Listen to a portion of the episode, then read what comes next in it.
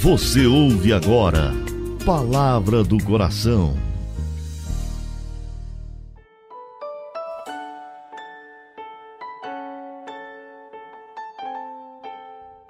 Em nome do Pai, e do Filho e do Espírito Santo. Amém. Graças e louvores se deem a todo momento ao Santíssimo e Diviníssimo Sacramento. É bom encontrar você novamente nesta quinta-feira, 6 de maio.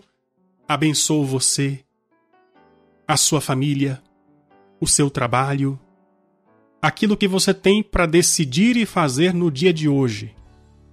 Coloco tudo isso diante de Jesus no Santíssimo Sacramento, porque quinta-feira é dia de adoração. E esta é a primeira quinta-feira do mês de maio. Se você puder, durante este dia, reserve um tempo para adorar Jesus. Ele merece ser adorado. E quando o adoramos, somos revigorados pela graça. O ostensório, Jesus no Santíssimo Sacramento, é como o sol. Já viu que ultimamente uma das coisas que os muita gente está falando, né, que a falta de vitamina D faz a pessoa ter a imunidade enfraquecida e tantas doenças se aproveitam disso, inclusive a doença do Covid-19. Por isso, muitas pessoas estão usando a ingestão de vitamina D. Mas a vitamina D, sem que a pessoa tome sol, adianta pouca coisa, porque é o sol que faz a vitamina revigorar todo o sistema imunológico. Pois bem, a Eucaristia é o sol. Quando eu adoro, aquela adoração vai revigorar a energia da alma. E a alma revigorada, fortalecida, consegue enfrentar as dificuldades, consegue fugir da tentação. Quem não adorar não vai aguentar. Por isso a quinta-feira é reservada para isso. Hoje eu quero falar para você sobre essa maravilhosa verdade. O lugar para receber as misericórdias de Deus é a Santa Eucaristia.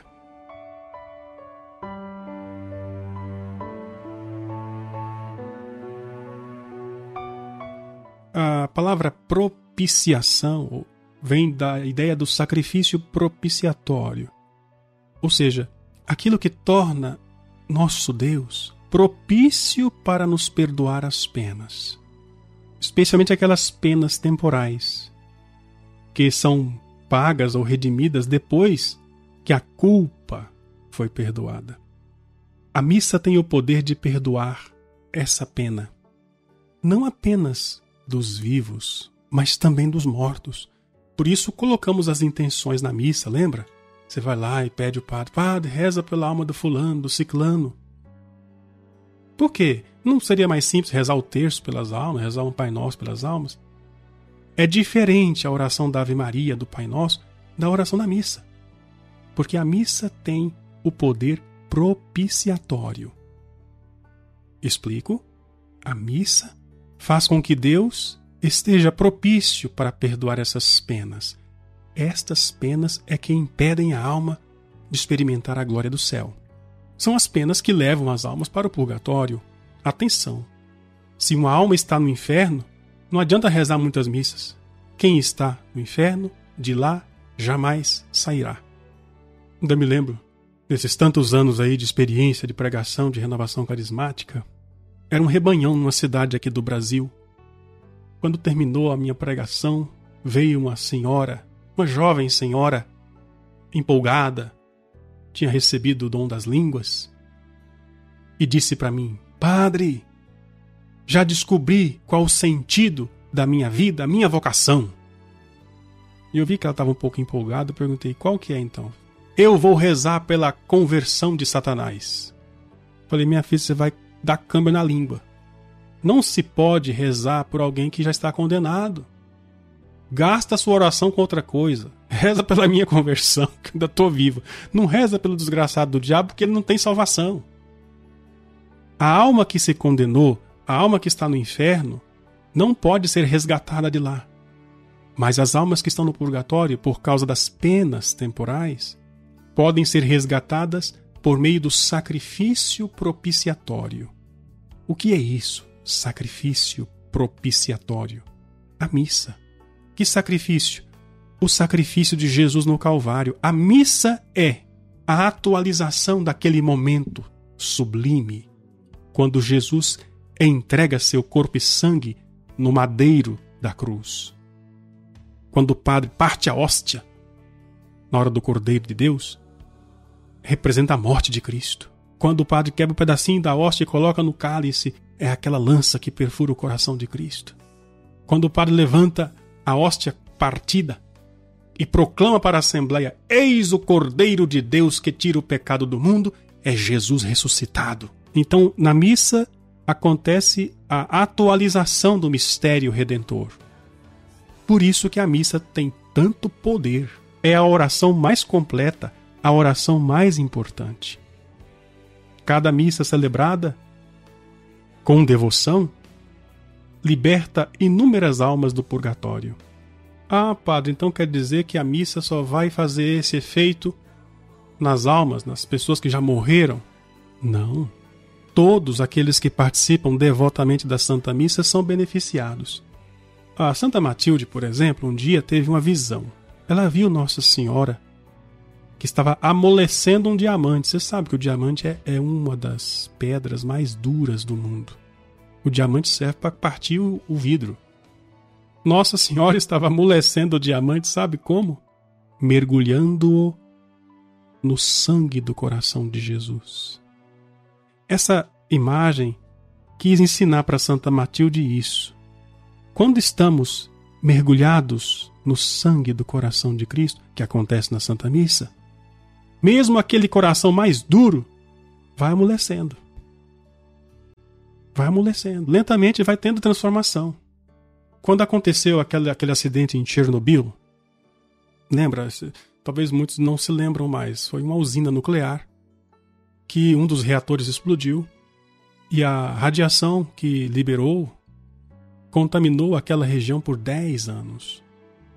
Se a pessoa passava ali perto, tomava radiação e podia morrer porque a radiação provoca câncer. Em Goiânia aconteceu essa mesma coisa no Césio 137, alguns anos atrás. No Japão, em Fukushima, a mesma coisa. Pois bem, assim como a radiação, ao ter contato com o corpo, pode, a longo prazo, matar, que não mata de uma vez. Quando estamos na Santa Missa, existe a radiação santa, que alcança a nossa alma e não cura de uma vez, mas cura com o passar do tempo. Então, quanto mais eu estiver perto dessa radiação santa, mais meu coração duro vai amolecendo mais o coração duro do seu filho, da sua filha, da sua esposa, do seu marido, da sua sogra, vai amolecendo. Pobre de nós se não tivéssemos a chance de ir à missa. Infeliz do mundo no dia que o último padre morrer, porque não haverá mais oportunidade de rezar a Santa Missa. Sabemos que um dia Jesus voltará e o mundo vai acabar. O fim do mundo é quando Jesus voltar para julgar os vivos e os mortos. Mas isso não vai acontecer durante a Santa Missa. Deus Pai não vai permitir que o santo sacrifício de seu filho seja interrompido. Ele não interrompe. Então, entre uma missa e outra, estamos caminhando para experimentar a glória, a graça, a misericórdia, o perdão. É por isso que depois da vinda de Jesus, um dos maiores castigos que talvez a humanidade sofre é quando fica sem missa. Há pouco tempo, por causa das medidas restritivas da pandemia do Covid-19, várias nações decidiram impor a proibição da missa celebrada publicamente. Olhando externamente, parece só uma medida sanitária. Mas observando com mais atenção, percebemos que por trás disso existe um investimento diabólico. Porque o mesmo país que proibiu a missa pública não proibiu os aviões de voarem, os trens de transportarem as pessoas, ônibus trafegando nas rodovias. Quer dizer, a única aglomeração considerada contagiosa era a aglomeração na igreja mas a aglomeração dentro de um avião, duas horas de voo, janela fechada, não mata. Basta parar um pouquinho para refletir e percebemos que existe algo estranho aí. E essa situação que nós vivemos há poucos meses acontece várias vezes na história da humanidade. E é sempre um investimento diabólico para abolir o santo sacrifício do altar. Felizmente, nós padres, mesmo nos lugares onde havia a restrição da missa celebrada com o povo, nós não paramos de celebrar a Santa Missa.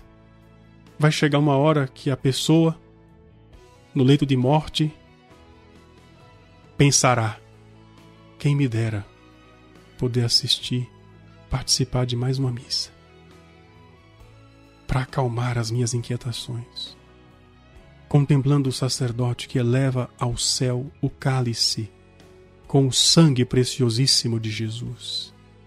Preciso falar com você. Vai chegar um dia em que você também, talvez às vésperas da sua morte, ou talvez no purgatório, vai exclamar: Quem me dera assistir mais uma missa. Mas não haverá mais tempo. Aproveitemos agora. Aproveitemos hoje.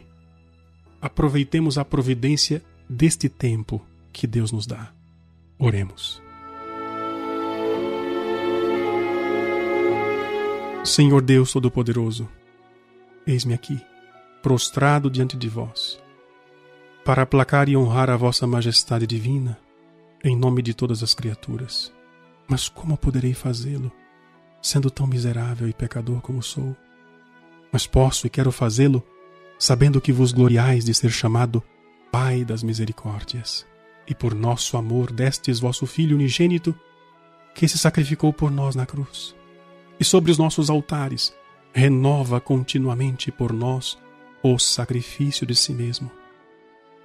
Eis porque eu, pecador, mas um pecador arrependido, pobre, mas rico em Jesus Cristo, me apresento diante de vós e com fervor de todos os anjos e santos, com os afetos do coração imaculado de Maria, vos ofereço, em nome de todas as criaturas, as missas que são celebradas hoje, com todas as que já foram celebradas e serão celebradas até o fim do mundo.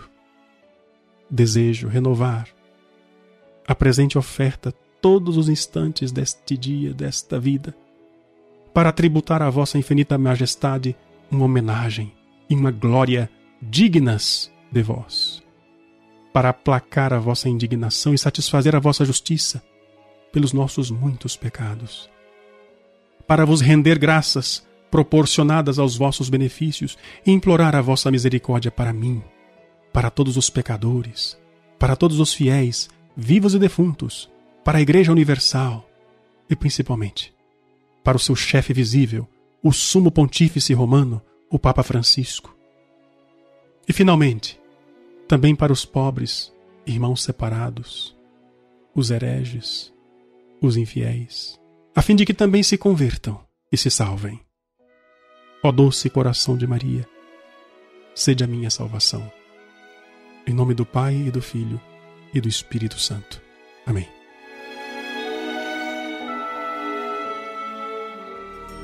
Você ouviu Palavra do Coração